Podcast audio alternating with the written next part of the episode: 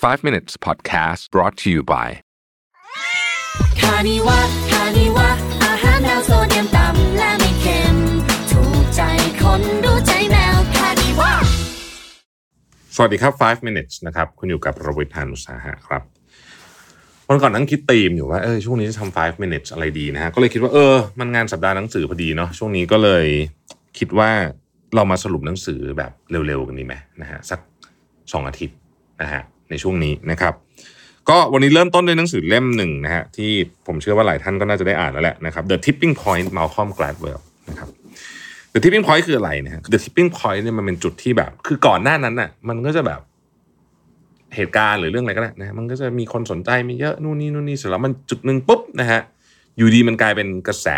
ฟึบขึ้นมาเลยนะฮะ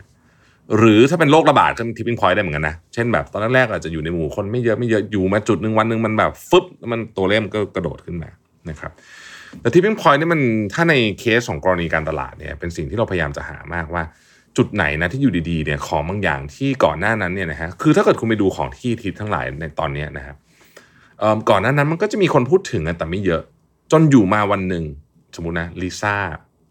แบล็คพิงอะ หยิบขึ้นมาจากกระเป๋าแล้วมาใช้อย่างเงี้ยโอ้โหนะฮะนี่ก็เป็นจะเป็น tipping point เลยนะสมมตินะอย่างเงี้ยนะโอ้โหมันคงใช้กันทั่วโลกเลยนะครับกรณีอย่างลิซ่าเนี่ยผมว่าเคสหนึ่งที่น่าสนใจนะคือยอดขายของ Celine นะฮะเพราะว่ายอดขายของ Celine เนี่ยก่อนหน้านี้ถามว่า Celine เป็นแบรนด์ที่ขายดีไหมก็ก็เป็นแบรนด์ใหญ่อะนะฮะก็เป็นแบรนด์ใหญ่แบรนด์หนึ่งแต่ว่าไม่ใหญ่ขนาดนี้ แล้วก็เอ่อวันก่อนเนี่ยผมเดินผ่านร้าน Celine ที่มันอยู่ในห้างนะแต่อยู่ที่โอซาก้า คือคนเข้าคิวเยอะมากๆ เยอะที่สุดในในทุกแบรนด์เอาอย่างนี้แล้วกันนะฮะซึ่งถ้าใครที่ติดตามแฟชั่นมันก็จะรู้ว่า Celine ก่อนหน้านี้เขาก็ไม่ได้ขายดีขนาดนี้นะครับไปดูยอดเมืองไทยก็ได้วยอดเมืองไทยก่อนลิซ่าจะเป็นพรีเซนเตอร์เนี่ยขายอยู่ผมเข้าใจว่าสองสามร้อยล้านอะตอนนี้เป็นแบบหลักสองพันล้านแล้วอะนะฮะในนี่คือเวลาเพียงไม่กี่ปีนะสองสามปีเนี่ยนะครับ เพราะฉะนั้นนี่ก็คือลักษณะของ tipping point สิ่งที่ Malcolm Gladwell บอกนะครับ ทีนี้คำถามก็คือว่ามันมีปัจจัยอะไรบ้างนะครับ Malcolm Gladwell บอกว่ามันมีอยู่3เรื่องนะครับ เรื่องที่1คือ law of the few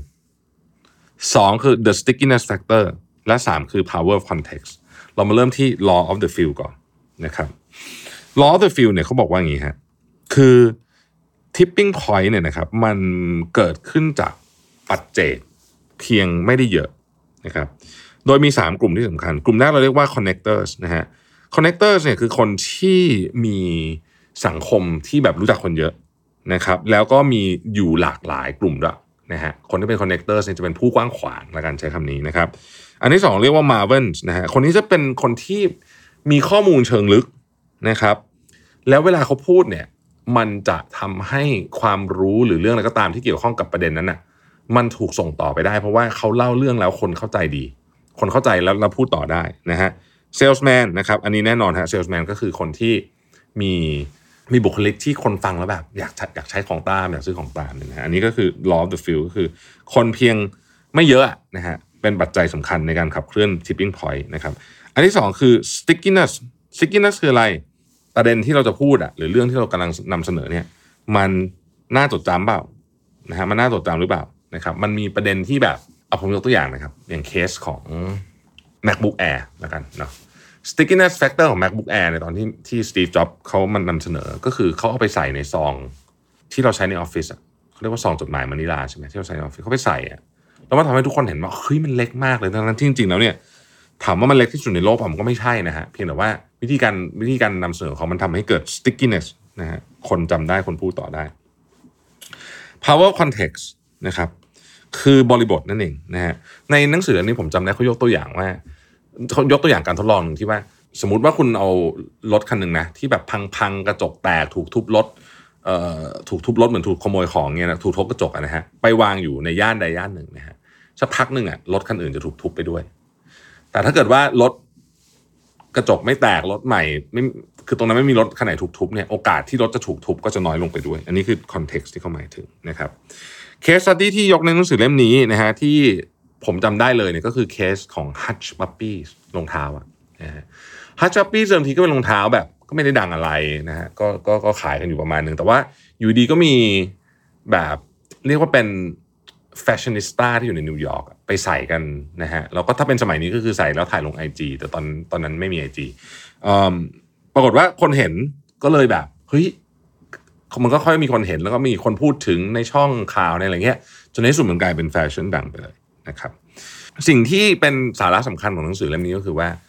บางครั้งเนี่ยนะฮะเอฟเฟกบางอย่างอาจจะดูเหมือนไม่เยอะ แต่ถ้าคุณทำถูกที่ถูกเวลาเนี่ยมันสามารถเป็นสิ่งที่เรียกว่า tipping point ได้ แล้วเราต้องหาเรื่องเนี้ยด้วยตัวเองว่า tipping point เนี่ยมันมันอยู่ตรงไหนนะครับ ในบางทีมันมาเองโดยไม่รู้เหมือนกัน แต่ถ้าเกิดคุณดูมันเยอะๆ คุณจะเริ่มเห็นแพทเทิร์นว่าความเยอะบางทีไม่ใช่ประเด็น มันมันเป็นประเด็นที่เขาพูดถึงเมื่อกี้สามอย่างนะฮะว่าหนึ่งคนที่พูดเรื่องนี้คือใคร สมมุติว่าเป็นเรื่องการตลาดนะ แล้วก็สองก็คือว่ามันมี stickiness factor หรือเปล่า คือมันมีอะไรที่น่าจดจำไหมนะฮะสามคือบริบทของเรื่องมันคืออะไรสามอย่างเนี้ยจะช่วยบอกเรื่องของ the tipping point ได้นะครับ ก็เป็นหนังสือเล่มหนึ่งของมาคอมกราฟเวลที่ดังเลยทีเดียวนะฮะ ก็ใครยังไม่ได้อ่านก็ไปตามหาอ่านได้ มันเป็นหนังสือเก่ามากแล้ว เข้าใจว่าตีพิมพ์ตั้งแต่ช่วงนยุค 90s มั้งถ้าจะไม่ผิดนะฮะ ขอบคุณที่ติดตาม 5 minutes นะครับ สวัสดีครับ 5 minutes podcast presented by